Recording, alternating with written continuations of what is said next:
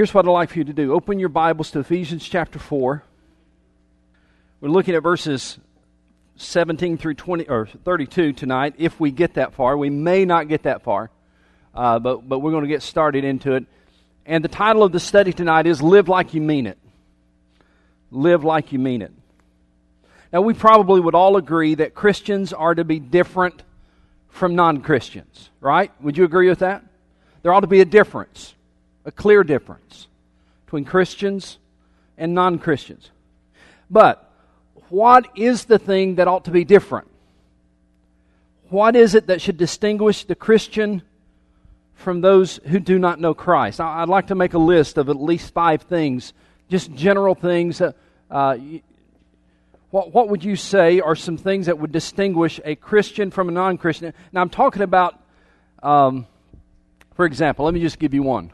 Let, let's say language. Yeah, maybe your grandmother told you, Chris, you ought not talk like that. Right?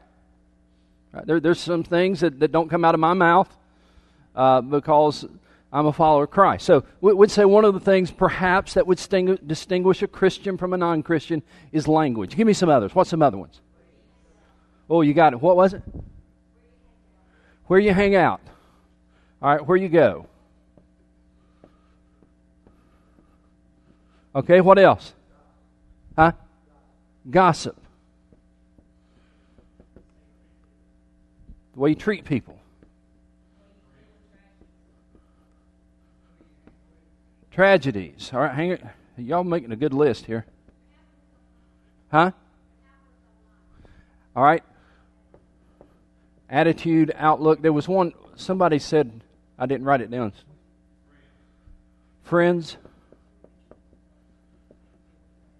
Yeah, I've got that one.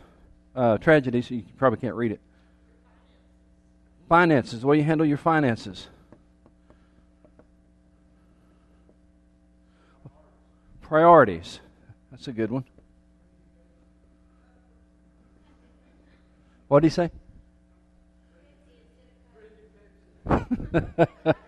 That's true. That's I, am not going to write down that. My daddy always told me. All right, well, give me one more. Make it 10. Love. That's a good one.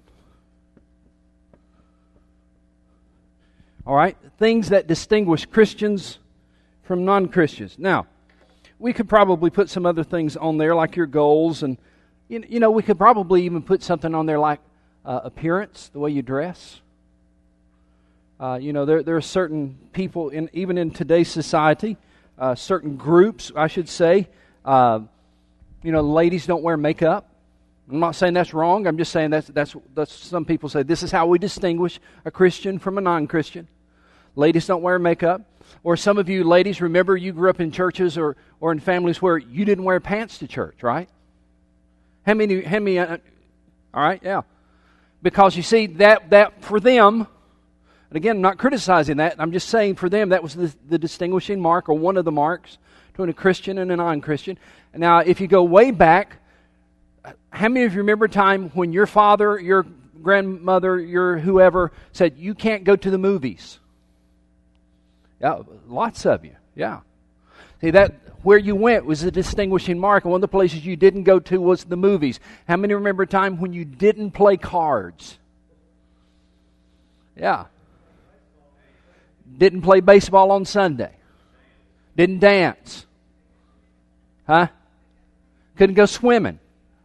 All right? Couldn't, couldn't shop on Sunday or go out to eat. That's right. Because there's certain things that distinguish a Christian from a non Christian. Now, hear my heart on this.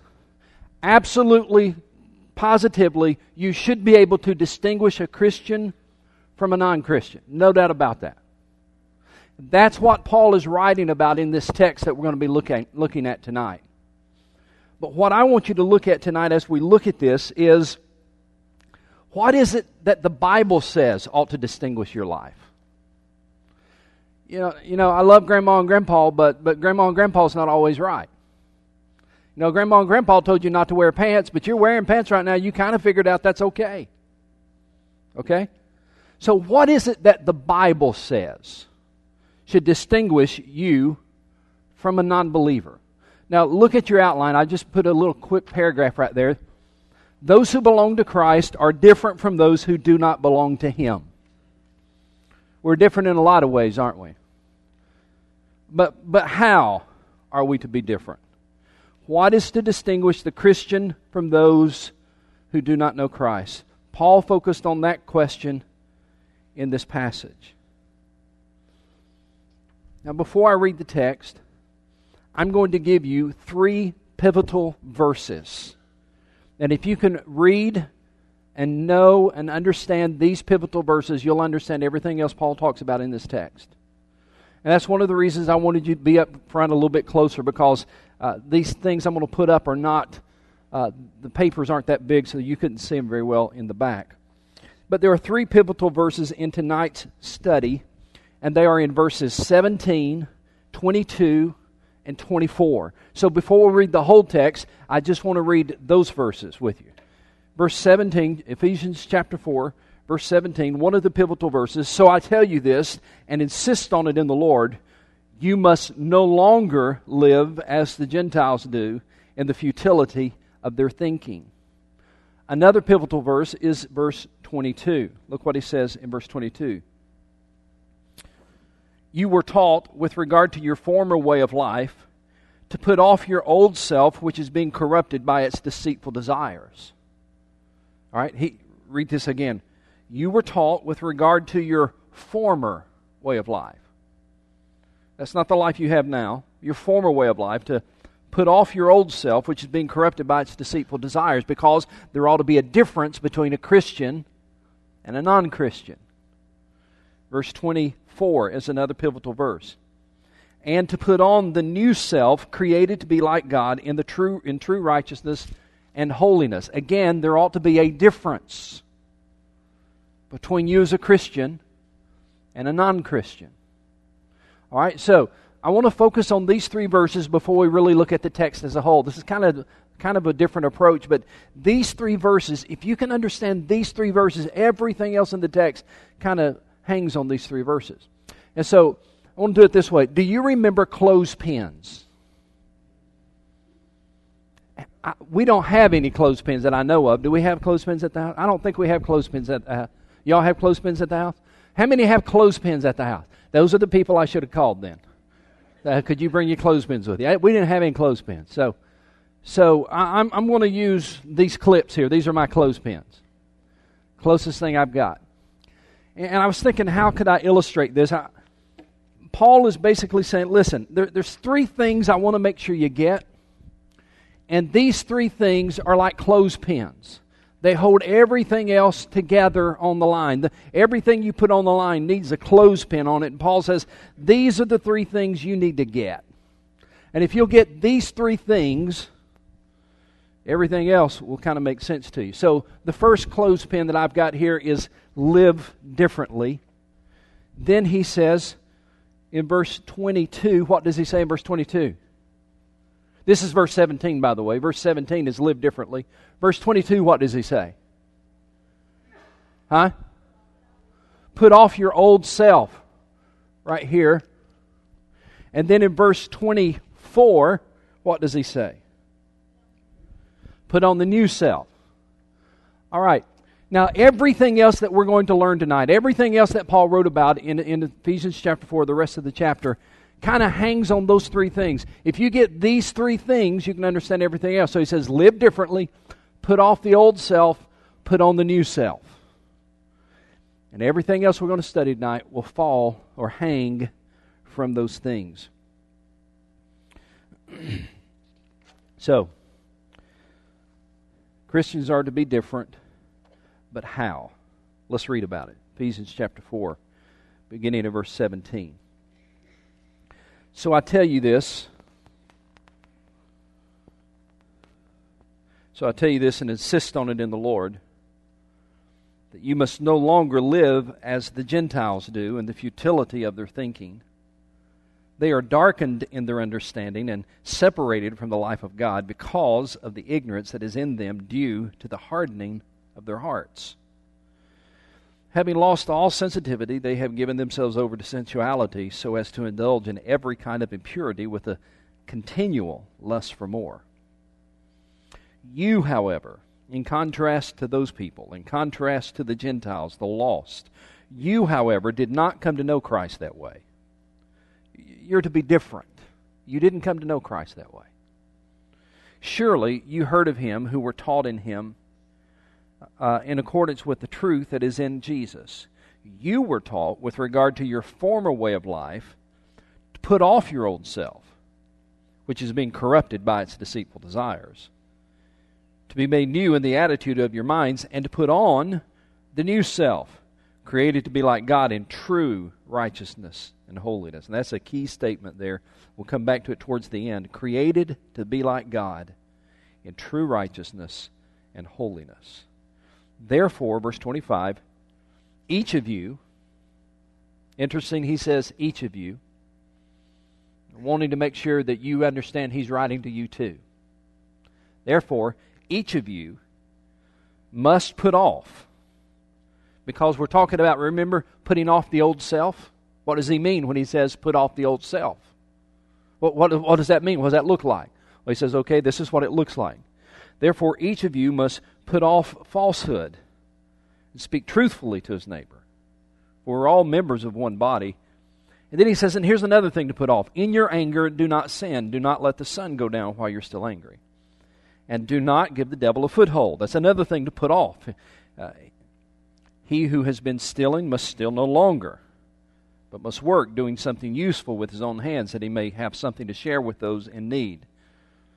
Uh, and do not let any unwholesome talk come out of your mouths, but only what is helpful for building others. I thought he was writing to Christians. Man, do you see the stuff that he's writing about here? Watch this. Paul is reminding the people in Ephesus hey, folks, you ought to be living differently because Jesus lives in you. And sometimes we need to be reminded there's some things we've put up with that we need to put off. Hear that again. There's some things we've put up with that we need to put off. There are some things we've gotten used to we need to get rid of. There are some ways of thinking and acting and speaking that we've gotten comfortable with that we need to put off. And in doing that, we also need to put on some new things, and we'll talk about that in a moment. So, have you ever listened before? I'll get back to reading that, but when you come in, let's say you've been working out in the yard, and and you know you're just sweaty and, and you're dirty, and and your wife says, "Now you remember we're going out to eat tonight," and you say, "I got no problem with that. I got clothes on." No, you're not wearing that. Has your wife ever told you you're not wearing that? Yeah because you understand, she understands, those are some dirty clothes you got on and they smell. There's some things you need to put off. And then you're going to put on some clean clothes. Mama didn't do the laundry, so you could go dirty. You're going to put on some clean clothes, and then we're going to go out. Paul says that sometimes we got to do that. Look what he says, verse 29.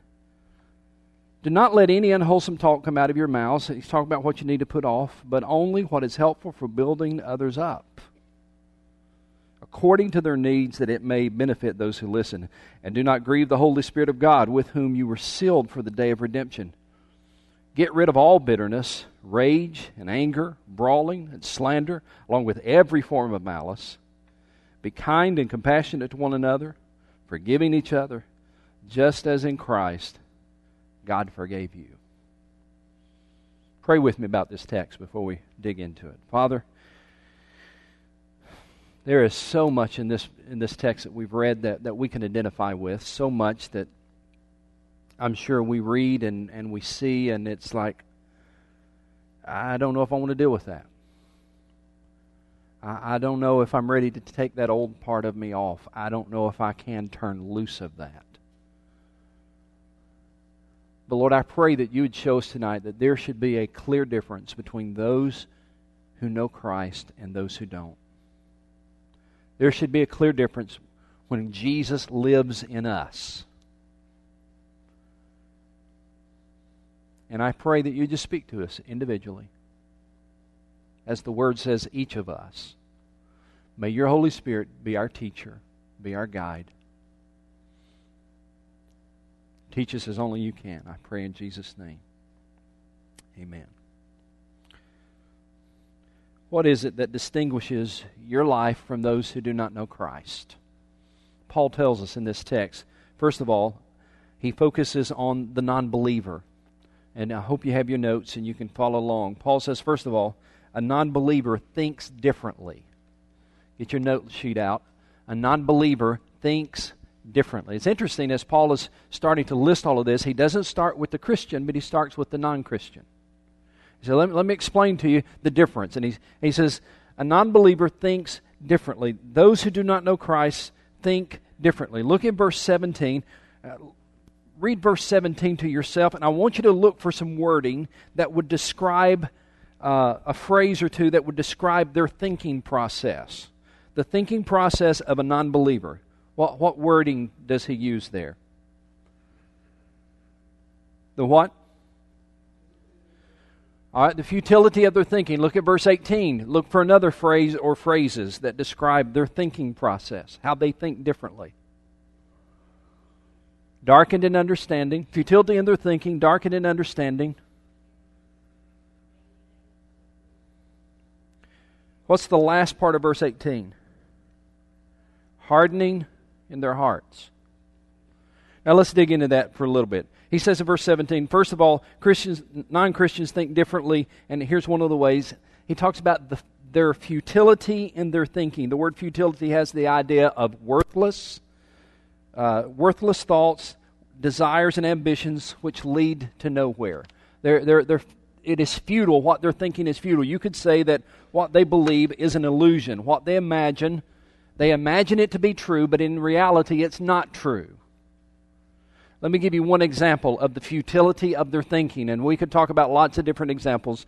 But one example of the futility of their thinking that they think that that is they being a non-Christian. Many of them think that this is true when in reality we don't think it is true, and that is evolution.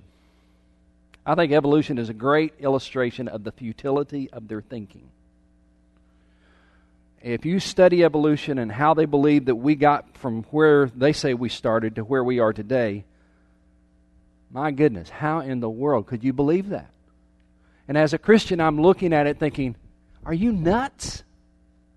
But as a non believer or not, as a non Christian, they're looking at me when I say God created everything out of nothing, and they're saying, Are you nuts? Do you believe that God actually just kind of spoke and He created everything out of nothing? Well, that's exactly what I believe. But I believe it because my thinking is different from theirs. Have you ever got frustrated with a non Christian and, and their thinking processes and that they just don't reason like you reason? Can I give you just this? This is worth coming to church for. Just one little statement. They think different because they are different. They think different because they are different. And rather than getting frustrated and mad at them, that might be a good point for you to pray for them. Paul talks about their, the futility of their thinking. A person who does not know God does not see life the way you see it.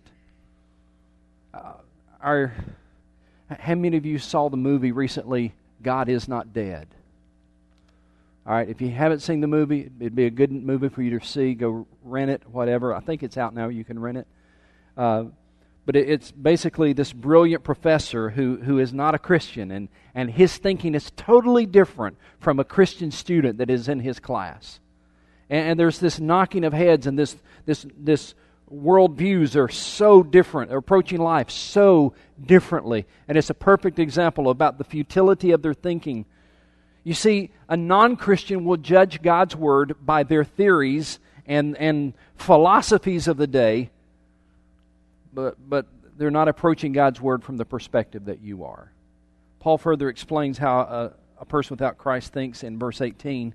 He says, They are darkened in their understanding. The unsaved person thinks that they're enlightened, Paul says, in reality, they're not enlightened. They are darkened in their understanding. They, they think that they are enlightened because they reject the Bible. They think that they are enlightened because they believe the latest philosophies. But Paul says, in reality, they're in the dark. They're darkened in their understanding. I mean, ha- have you ever been just kind of dumbfounded by some of the things that a, that a non Christian seems to believe? Let, let me give a couple of examples. Uh, Christian scientists, for instance, believe that death is not real and that pain is an error of the mortal mind. I will say that again in case you were sleeping through that. Christian scientists, and lots of Hollywood celebrities are Christian scientists. Name me one. There you go. And lots of Christian, uh, or lots of Hollywood people are Christian scientists, and they believe that death is not real and that pain is an error of the mortal mind. Hindus believe that depending on how you behave in this life, you might come back as a cow or a cockroach. That, that you're going to come back and you're going to be something different the next time around, and how you behave in this life will determine how, what you come back as. Paul would say that's an understanding of how their, their thinking is darkened. They are darkened in their understanding. Now, please do not see me thinking or, or, or teaching that we are somehow superior to everybody. And we're just better than everybody else. They're a bunch of ignorant folks, and we're up here and we know God and we're better than everybody else. That's not the perspective at all. The perspective is this it ought to break our hearts that they are darkened in their understanding they don't see what we see. They don't know what we know. He goes on to describe them this way, and this what should really break our hearts. He says they are darkened in their understanding and separated from the life of God. Separated from the life of God. They're spiritually dead because, uh, verse 18, because of the ignorance that is in them due to the hardening of their hearts.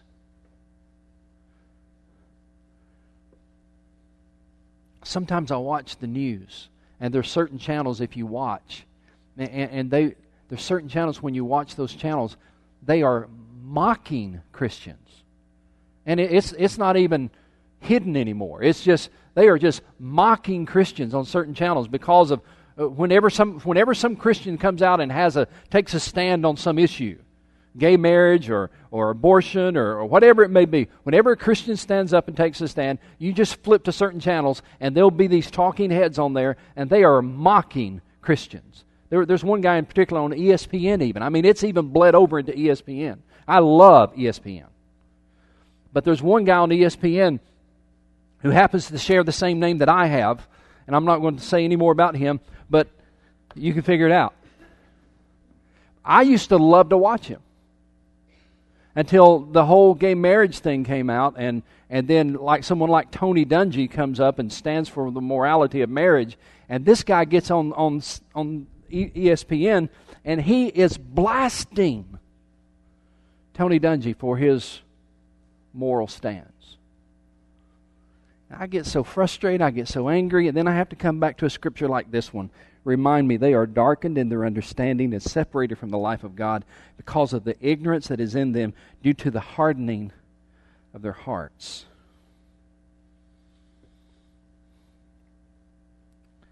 Well, let's compare that to how a Christian thinks. Verse 20 and 21. We'll, we'll come back to these other ver- verse 19 in a minute. You, however, you, however, did not come to know Christ that way. Surely you have heard of him and were taught in him in accordance with the truth that is in Jesus. You were taught with regard to your former way of life to put off the old self, which is being corrupted by its deceitful desires, and to put and to be made new in the attitudes of your mind, and to put on the new self created to be like God in true righteousness and holiness. Let, let me just say this. You were taught to live differently. You were taught to think differently. You were taught what you understand now what they don't understand. That's what Paul's saying. You understand now what they don't understand. You have insight they, don't, they do not have. I want you to compare verse 17 and verse 23. Read, if you have the NIV, read it out loud with me. Verse 17 And verse 23, verse 17, read it out loud. So I tell you this and insist on it in the Lord that you must no longer live as Gentiles do in the futility of their thinking. Verse 23 to be made new in the attitudes of your minds. New means new in kind. A way a Christian views life is new and it's different. It's different from the way a non believer views life. A, a non believer thinks differently. Number two, a non believer feels differently. Verse 18. A non believer feels differently. Verse 18, Paul says, he describes those without Christ as those who suffer from a hardening of their hearts. The Greek word hardening could be translated numbness. Write that down somewhere. The, the word hardening could be translated numbness. Let me read that verse to you again. They are darkened in their understanding and separated from the life of God because of the ignorance that is in them due to the numbness in their hearts. Men and women who do not know God have come under the tremendous deadening power of sin, and their hearts have become hard and numb. I remember talking to a, a lady sometime back who was a diabetic and had lost all sensitivity in her feet. And her feet are just numb and she feels no pain.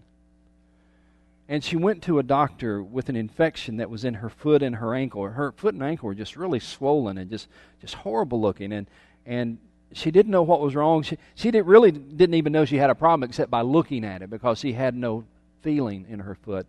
But, but looking at it, it's very obvious something was wrong with her foot. So she went to the doctor. And as he examined her foot, he pulled out a needle that had gotten stuck in her heel. And she didn't even know it was there. That's what Paul's talking about in this text. That there are those who do not know God. There is a numbness in their heart. They don't feel what you feel, they don't feel the conviction you feel. They don't know what it feels like to be forgiven. They don't know what it feels like to be convicted by sin. They don't feel what you feel. Sin is like an anesthetic, it deadens their conscience till they feel no remorse. It deadens their conscience, they feel no regret. Sin is an anesthetic. But a Christian feels totally different from that. A non believer also acts differently. Number three, non believer acts differently. In verse 19, here's what Paul says Having lost all sensitivity, they have given themselves over to sensuality. Now, notice this. They have lost all sensitivity. They don't feel what you feel. They become numbed by sin. Having lost all sensitivity, they have given themselves over to sensuality so as to indulge in every kind of impurity with a continual lust for more. All you have to do is open tomorrow's newspaper, and you'll probably see an example of this verse. You understand what I'm saying? You don't have to look very far to see an example of this verse. A person without Christ is confused in his thinking, he is calloused in his feeling, and so he gives himself to a life that is described in two words. First of all, it is a life that is unrestrained. Write that down. It is a life that is unrestrained. He says, having lost all sensitivity, they are beyond feeling shame for their evil. Their darkened minds and darkened hearts lead to darkened behavior. You might want to write that little phrase down. Darkened minds plus darkened hearts lead to darkened behavior. They are beyond sensitivity. Paul says that in verse 19. Look at it again. Having lost all sensitivity, they have given themselves over to sensuality. It is a life that is unrestrained.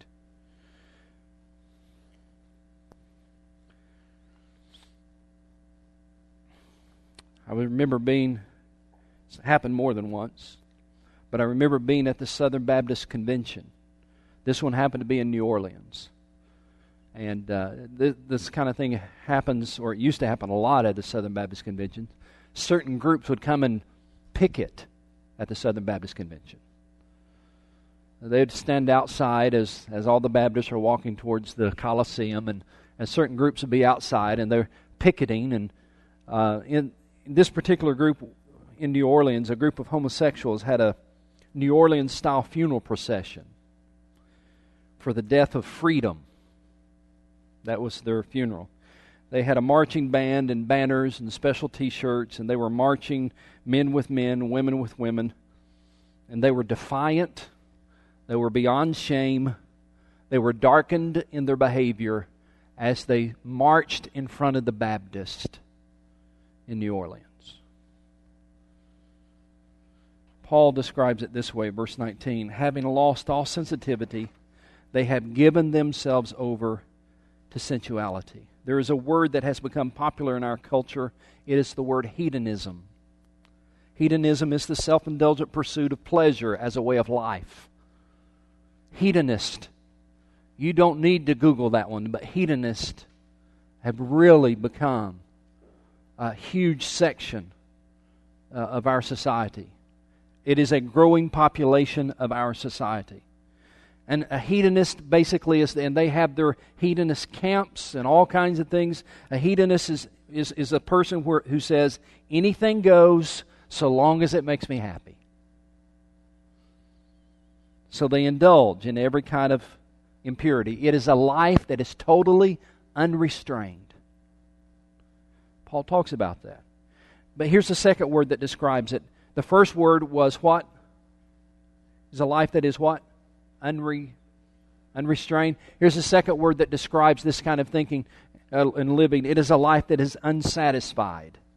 Not only is it unrestrained, it is unsatisfied. Here's how Paul describes it in verse 19. Having lost all sensitivity, they have given themselves over to, to sensuality so as to indulge in every kind of impurity. And look at this with a continual lust for more. Why is there a continual lust for more? Can't be satisfied.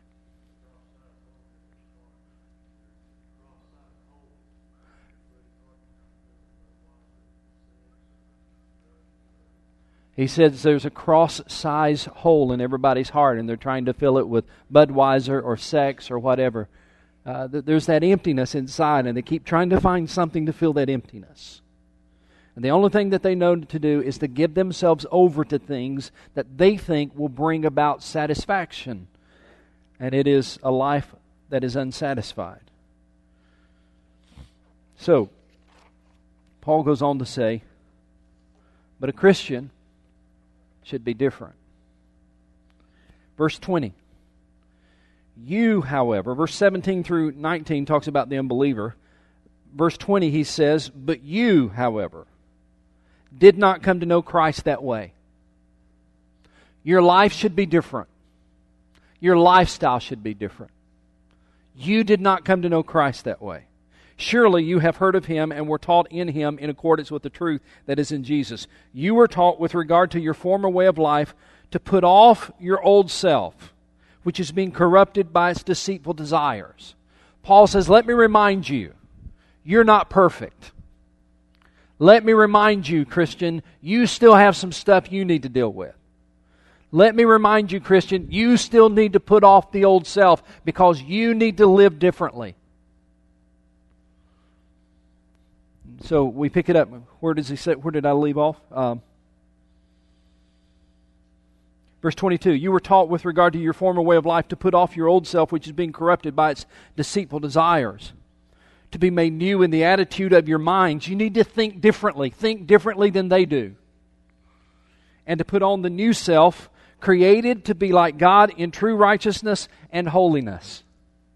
If you were to ask me, Keith, what's the difference between a Christian and a non Christian? How is a Christian to be different from a non Christian? I think the answer is right there in, in, at the end of that verse. Created to be like God in, what's that next word? true righteousness and holiness. Created to be like God in true righteousness and holiness. If you say, how, how should we look differently, live differently? You know, should we go to the movies? Should we play cards? Should we wear pants? All of those kind of questions. are, or, you know, years past and even now, people wrestle with different kinds of questions.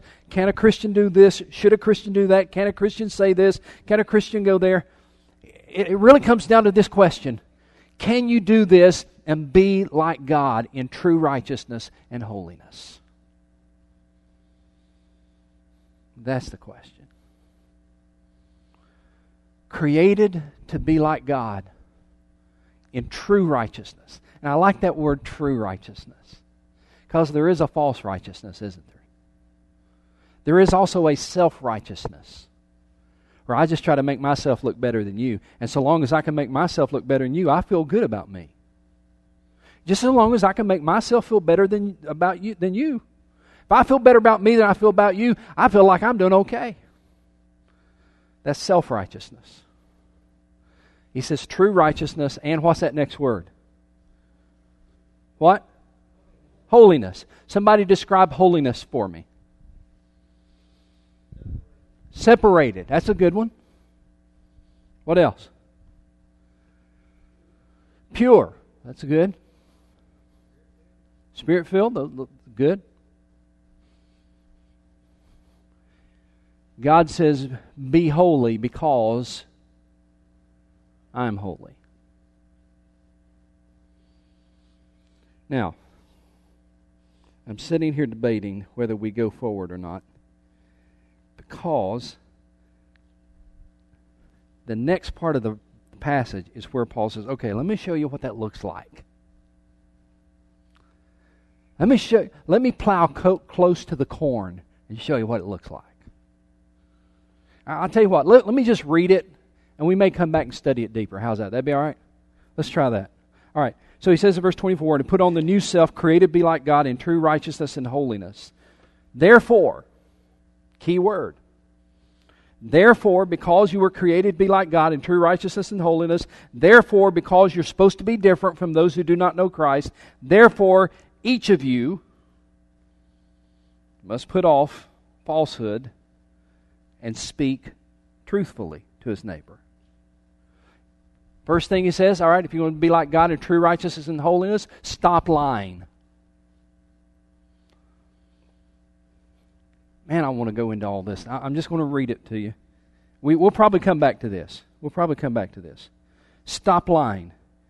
Put off falsehood and speak truthfully to his neighbor, for we are all members of one body. Here's the second thing, number in verse 26.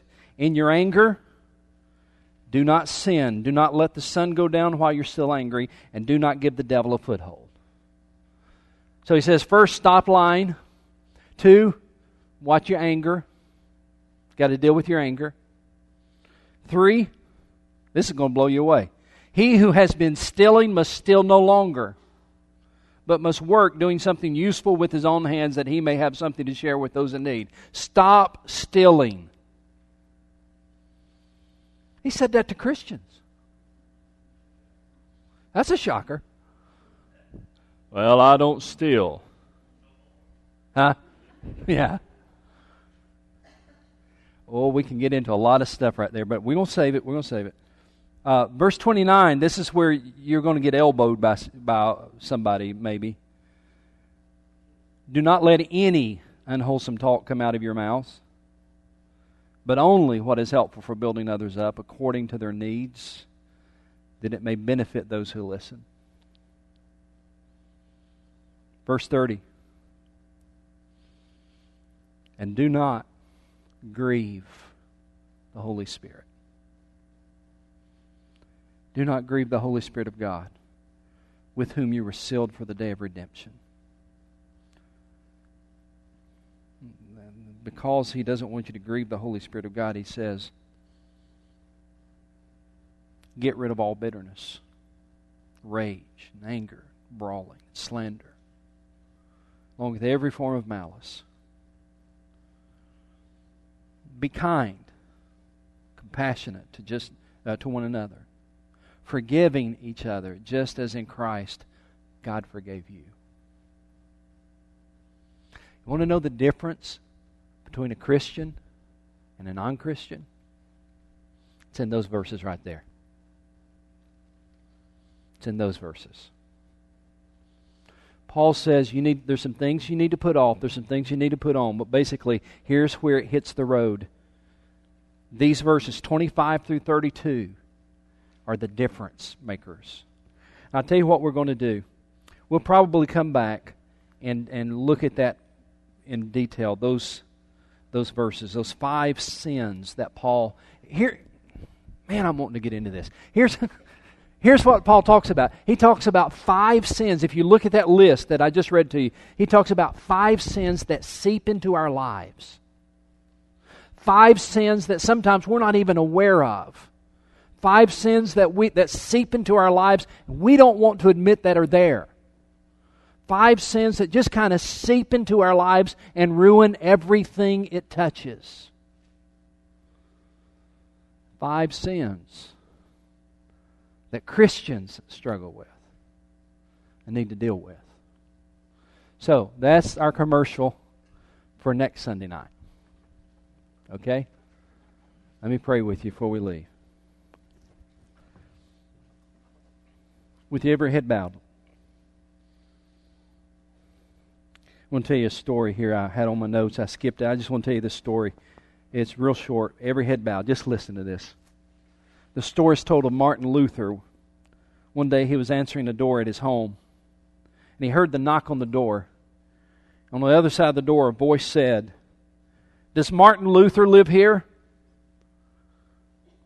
And Martin said, No, he died. Christ lives here now. Christ lives here now. And Father, I pray that that would be true for us. That I no longer live, but Christ lives in me. And the life I live, I live by faith in the Son of God who loved me and gave himself for me. And it's in his name I pray. Amen.